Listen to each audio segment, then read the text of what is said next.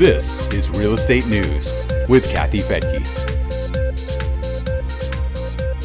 Choosing between Airbnb and a hotel will now include COVID 19 risk factors for many people. And at first glance, some travelers may think hotels are better at keeping things clean. But there are several factors to consider when choosing a place to stay overnight, including cleaning and disinfecting procedures. Both lodging options have their benefits and their risks.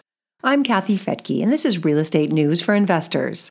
An article in the New York Times gives hotels the edge over home sharing services like Airbnb and VRBO. It says that for years, Airbnb has disrupted the travel industry with more affordable, home like accommodations, but that COVID 19 is now disrupting the disruptor, in reference to Airbnb. That includes other home sharing options as well, like VRBO. An analyst for the lodging industry, Henry Harteveldt of the Atmosphere Research Group, told The Times I do think hotels may have a near term advantage. He's predicting that hotels will provide better hygiene protocols and policies for social distancing. This may be just the beginning of a new contest between hotels and home shares. Both sides will be trying to put minds at ease about what they're doing to keep guests safe. Harteveldt says that cleanliness and hygiene will be the new five star restaurant or 800 thread count sheet. So, whatever kind of lodging you choose or you choose to provide, that establishment will need to convince its customers that it can provide the kind of germ free environment that would be needed today. According to Harteveldt, branded or well run independent hotels may have a compelling advantage over home sharing because hotels are going to use professional or industrial grade cleaning products. Their housekeeping staff will be trained to clean to standards set by hotels, and hotels will have marketing budgets to promote this. Many hotels were quick to produce new cleaning protocols based on CDC guidelines. Marriott announced the creation of the Marriott Global Cleanliness Council towards the end of April. The council was given the task of developing the next level of global hospitality cleanliness standards, norms, and behaviors. Members of the council include high level experts in public health, occupational health, hygiene, housekeeping, food safety, and disease prevention. To kill surface germs, Marriott says it will use electrostatic sprayers with hospital grade disinfectant. They'll be used throughout the hotel, in guest rooms, lobbies, gyms, and other common areas. UV light will be used to sanitize guest room keys and other items. Other measures will include disinfecting wipes in each guest room and warnings throughout the hotel to maintain social distancing. Employees working with food are also being trained and supervised for safe preparation practices. That's an example of what you might expect from a hotel chain. Hilton is adopting similar procedures. It remains to be seen whether that will be enough to build trust among travelers. And there's another side to the virus prevention coin. It's possible that renting a whole home from an Airbnb host could be safer than staying in a hotel because there won't be a lot of other people around. Plus, Airbnb has also announced a new cleaning protocol called the Enhanced Cleaning Initiative. The initiative includes three options for hosts to advertise to their customers.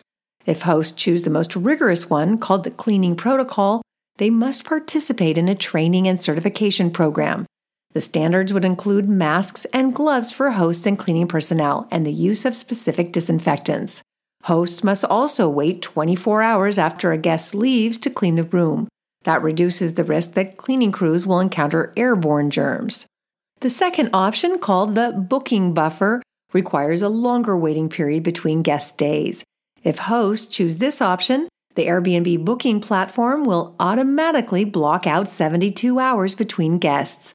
Hosts will again wait 24 hours to clean and another 48 hours to welcome the guest. And then there's a third option, which is that hosts have not chosen either of the two. That may not be as appealing to anyone looking for a place to stay because the host's cleaning choice will be part of the listing information.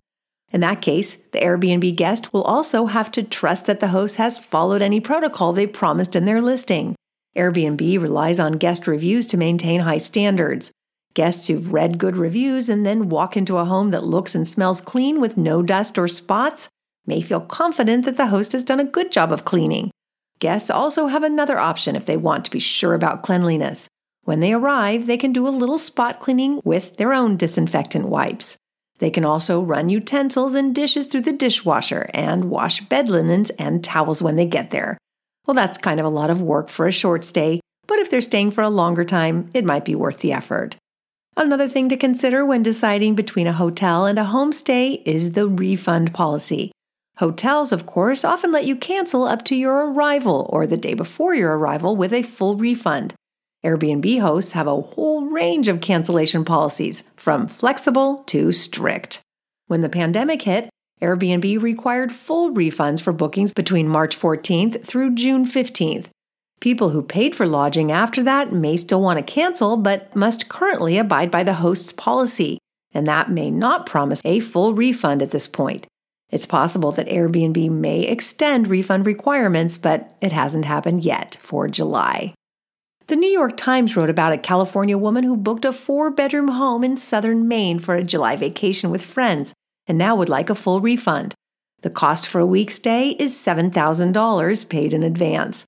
The host will provide a full refund if the reservation is canceled within 48 hours, but at this point, the California women would only get 50%. And people who booked on VRBO had an even tougher time getting refunds. The company did not issue an across the board refund promise at any time during the pandemic. It has only asked hosts to refund 50% of the reservation costs or allow guests to postpone their trips for up to a year. The lesson here is that if you're a traveler, check the refund policy before you rent a home share and be aware of cleaning procedures and what you see with your own eyes. And if you're an Airbnb host, you need to consider that hotels are your biggest competitor. And if they have more flexible refund policies and superior cleaning procedures, they may win the customer. And if you do own a short term rental, we do wish you much luck as the country attempts to return to normal.